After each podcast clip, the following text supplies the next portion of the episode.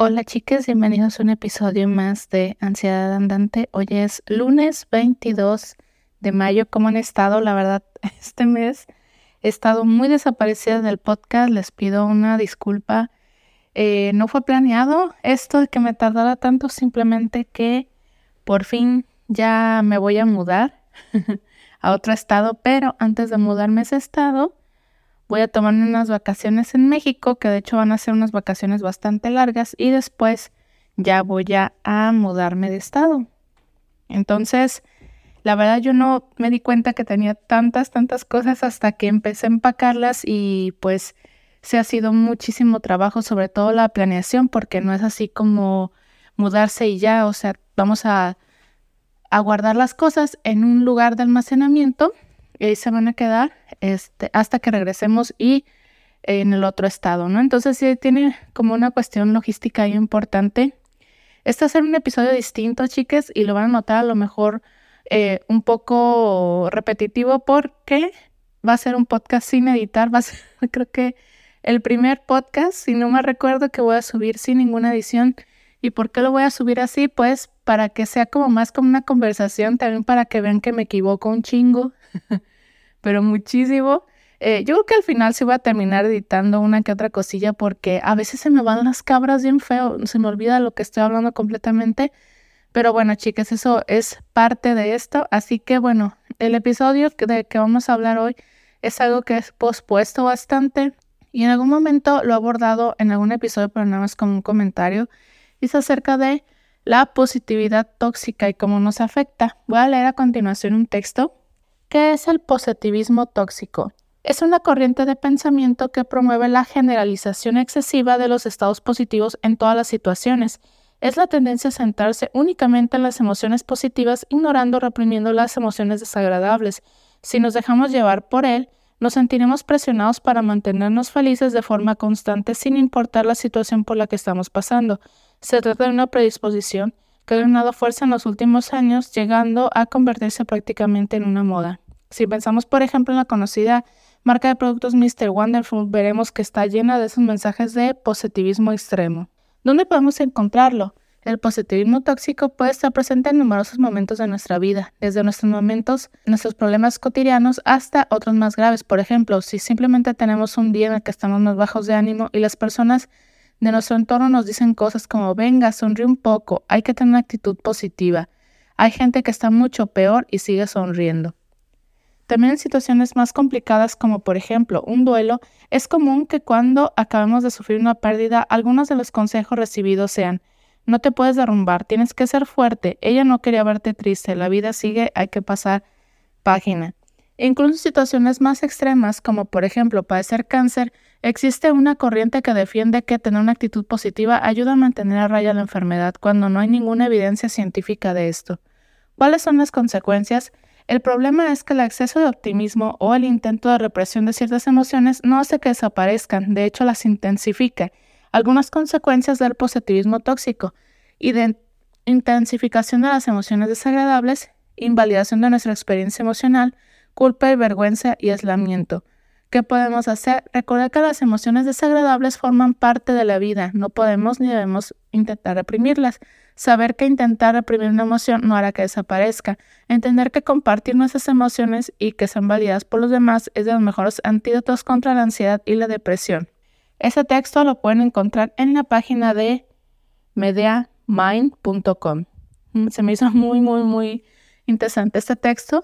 Y pues básicamente es eso, chiques. O sea, el positivismo tóxico nos afecta porque es esa cuestión que tenemos mentalmente de que, ay, yo siempre tengo, tengo que estar bien, no me está pasando nada, o simplemente esa presión que tenemos del entorno de que siempre, eso es lo, lo actitud, o sea, como que el sentimiento que debemos expresar siempre es como esa felicidad, ¿no? O vernos alegres y felices. También yo considero, chiques, que hay una parte cultural en eso. ¿Y por qué lo digo así? Porque, por ejemplo, les voy a decir lo que yo pienso, ¿eh? Pero no, voy, y voy a hacer una generalización, pero yo siento que el idioma inglés, sobre todo, y si vienen aquí a Estados Unidos, hay una serie de personas que yo veo, veo que siempre la mayor parte del tiempo están positivas y yo digo, ¿cómo le hacen? Eh, pero eh, realmente es una cuestión de idioma, que el idioma te fuerza de alguna forma eso o a, a, hacer demostraciones o expresiones como wow, oh, I love it, you know, así como de que, ay, me encanta, como bien exagerado, pero es un poco parte de la cultura y de ser amigable, puede ser. Al principio se me hacía como algo súper exagerado, pero les recomiendo que vean el eh, videos de Lingua Marina. Lingua Marina explica bastante y es de origen ruso. Entonces ella explica bastante de cómo es ese cambio de cultura y cómo se tiene que hablar en inglés, como que es un idioma muy expresivo y que tienes que conocer un poquito los códigos, ¿no? Como para ser así. Ahora, en mi forma de ver, chicas, para mí es algo falso. Para mí es tener una careta ante el mundo. Y no por tener esa careta significa que eres tú así todo el tiempo, ¿no?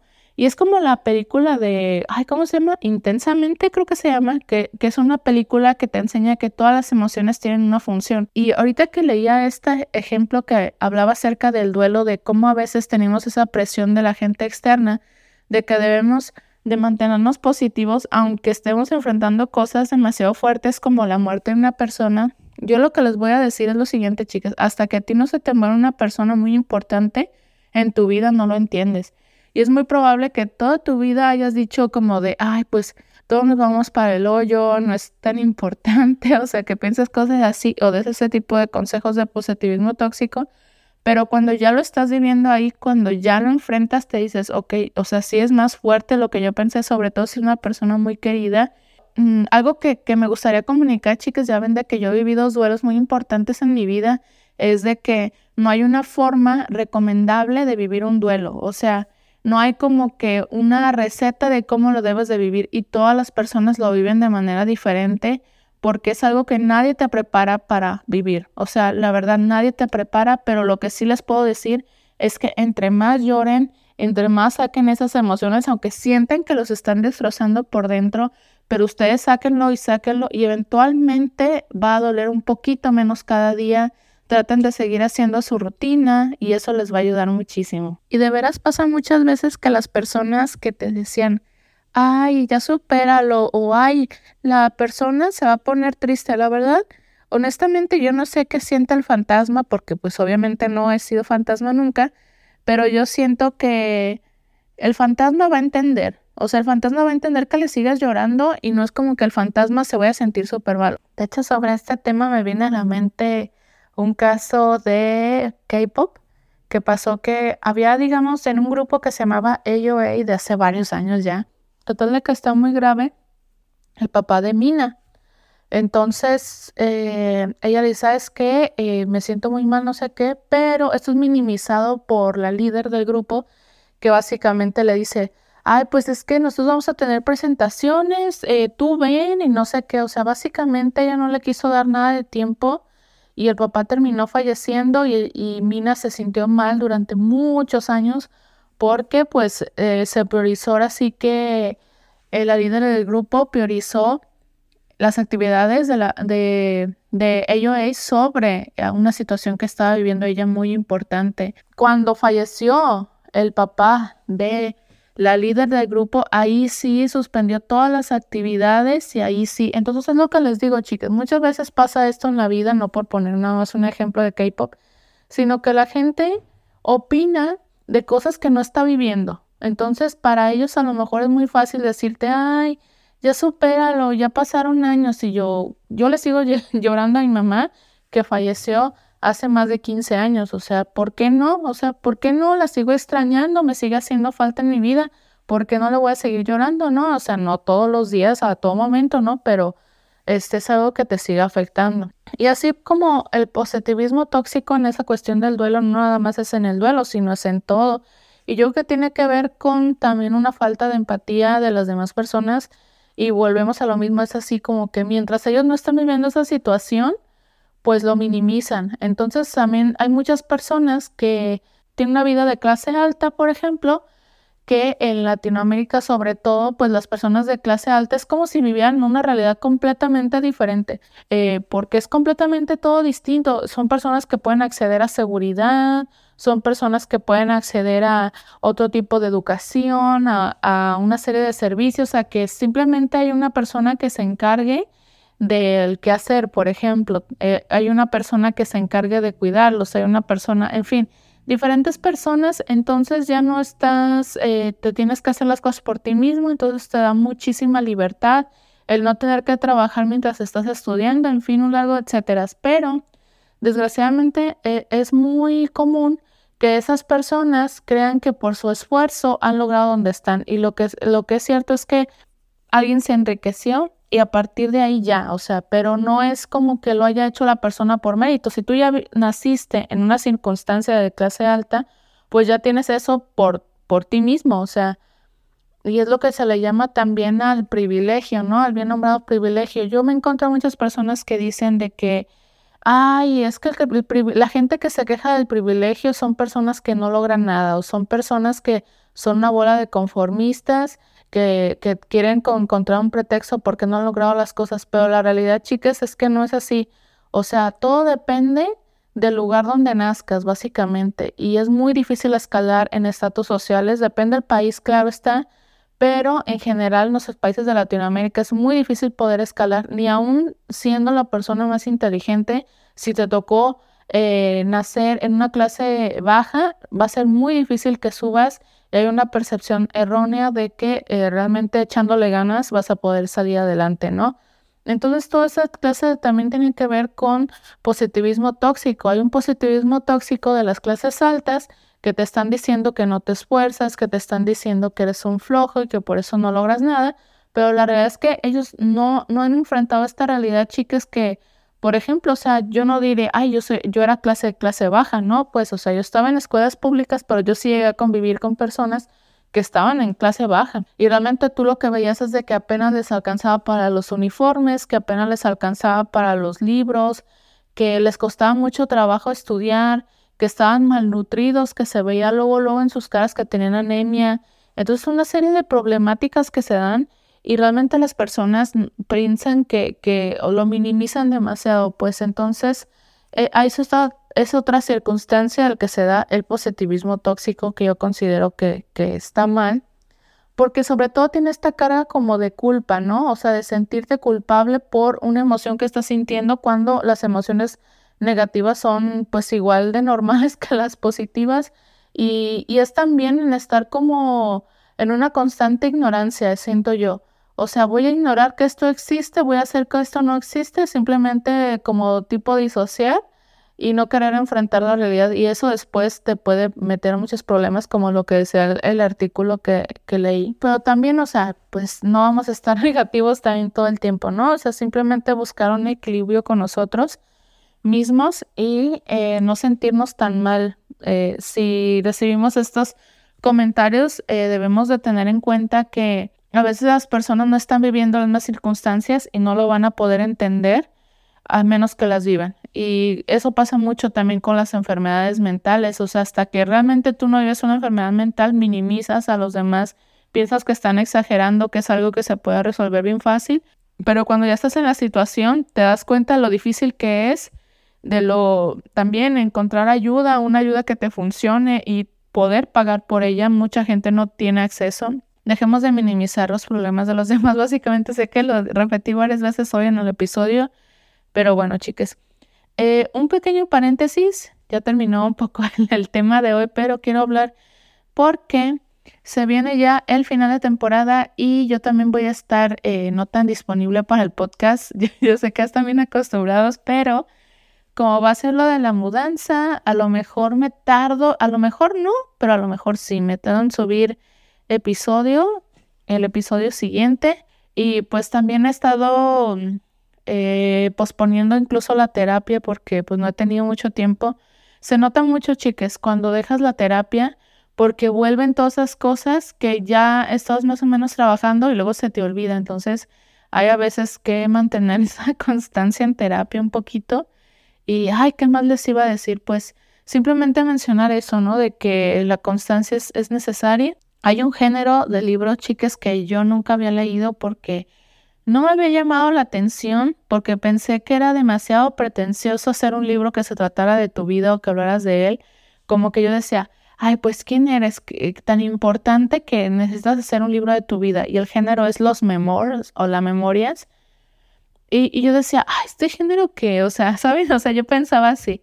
Este, claro que, que ahorita que ya llevo, estoy, ya terminé un amor, que es el de Crying in Edgemore, que es acerca del duelo de una chica que pierde a su, a su mamá eh, por cáncer. Y ella cuenta eh, sus memorias ahora sí que básicamente ah, cómo fue ese proceso y cómo fue reconectarse con la cultura de su mamá, que su, mamá es coreana. Ella es coreano-americana, entonces este, es diferente, pero en fin, es, es un, ese fue el primer memor que, leí. Ahorita estoy leyendo otro memor que se llama Days of Distraction de Alexandra Chang y también está muy padre ese memor. Me gusta esa forma que tiene de narrar porque habla acerca de cómo es el trabajo en un editorial de Silicon Valley, o sea que básicamente redactan eh, artículos relacionados con tecnología. Y es súper interesante porque habla así como la vida rutinaria de oficina. O sea, entonces te dice, por ejemplo, de que solo había muy poquita diversidad en ese tiempo, que creo que narra ella como el 2013, que había ella, ella y su amiga eran las únicas asiáticas y había muy, muy poca diversidad. Entonces, este, habla acerca de un poco de las hipocresías en la oficina, de que luchar por aumentos de sueldo y todo esto, que yo creo algo, chicas, que, que he aprendido mucho de estar viviendo yo acá en Estados Unidos, es que hay muchas cosas que se sigue creando en Latinoamérica que es así y la realidad es que hace muchos años que ya no es. O sea, como que se quedó el imaginario colectivo eh, de que del sueño americano cuando en realidad eh, no es tan sueño.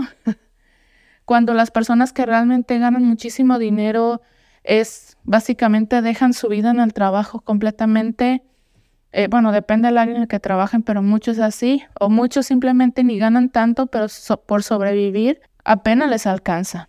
Como es una sociedad que te dice, tienes que comprar, tienes que comprar. Entonces es como más, te puedes llegar a ser una persona como muy consumista, ¿no? Pero bueno, ya me estoy saliendo del tema que quería hablarles, chicas, quería hablarles un poquito en general. Este, y pues nada, chicas, muchas gracias por seguir ahí ya estoy pensando que para el final de temporada, es que en sí he estado pensando muchas cosas, chiques. Yo sé que no mucha gente me escucha, la neta, o sea, voy, voy a ser completamente honesta. Yo sé que no mucha gente me escucha, aún así las pocas personas que me han llegado a dar la alimentación del podcast, lo agradezco muchísimo, no tienen ni idea cuánto, porque digo, ay, bueno, pues a lo mejor estoy ayudando que sea una persona o a dos, ¿no? Porque tenía la idea de hacer el podcast ya mejor como un podcast en YouTube, ya en forma, ¿no? Pero realmente me he dado cuenta que los temas de salud mental me los estoy acabando. O sea que si bien es un, puedo hablar de temas infinitamente de salud mental, ya no siento que sea un tema de, de, los que haya siempre algo, ¿saben? Entonces muy probablemente no vaya a ser el podcast en video como tenía la idea, pero algo voy a hacer. A lo mejor lo más probable es que termine haciendo videos de chismes porque es lo que genera vistas y así.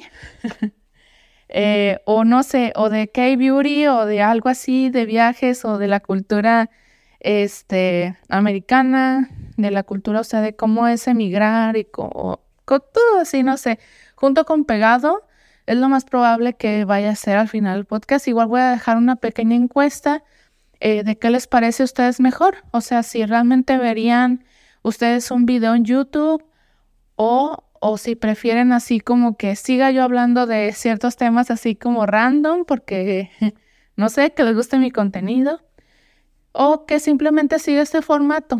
Eh, yo la verdad no le veo como que vayan a hacer más temporadas, al menos en este formato de podcast, no en YouTube ni nada, porque pues siento yo que que ya dio lo que tenía que dar el podcast. Incluso, chicas, voy a tener, voy a estar, incluso, chicas, tengo que decirles que voy a estar borrando episodios. Voy a estar borrando sobre todo los episodios de la primera temporada porque hay cosas muy personales que ya no quiero que estén ahí.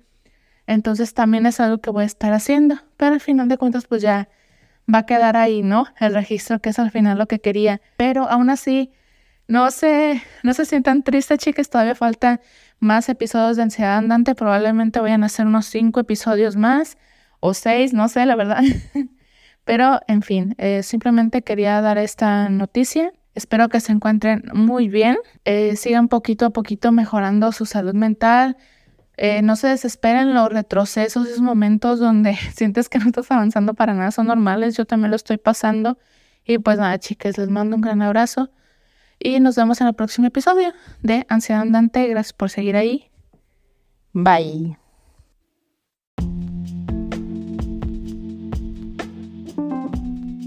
Muchas gracias por haber escuchado un episodio más de Ansiedad Andante. Te invito a calificar el podcast en Spotify con la calificación que creas conveniente. Recuerda que tus comentarios son bienvenidos, así como la retroalimentación del podcast. Puedes enviar un correo a ansiedadandante.gmail.com o un tweet a ansiedadandante, ansiedad con M. Recuerda que pedir ayuda es de valientes. Nos vemos en el próximo episodio.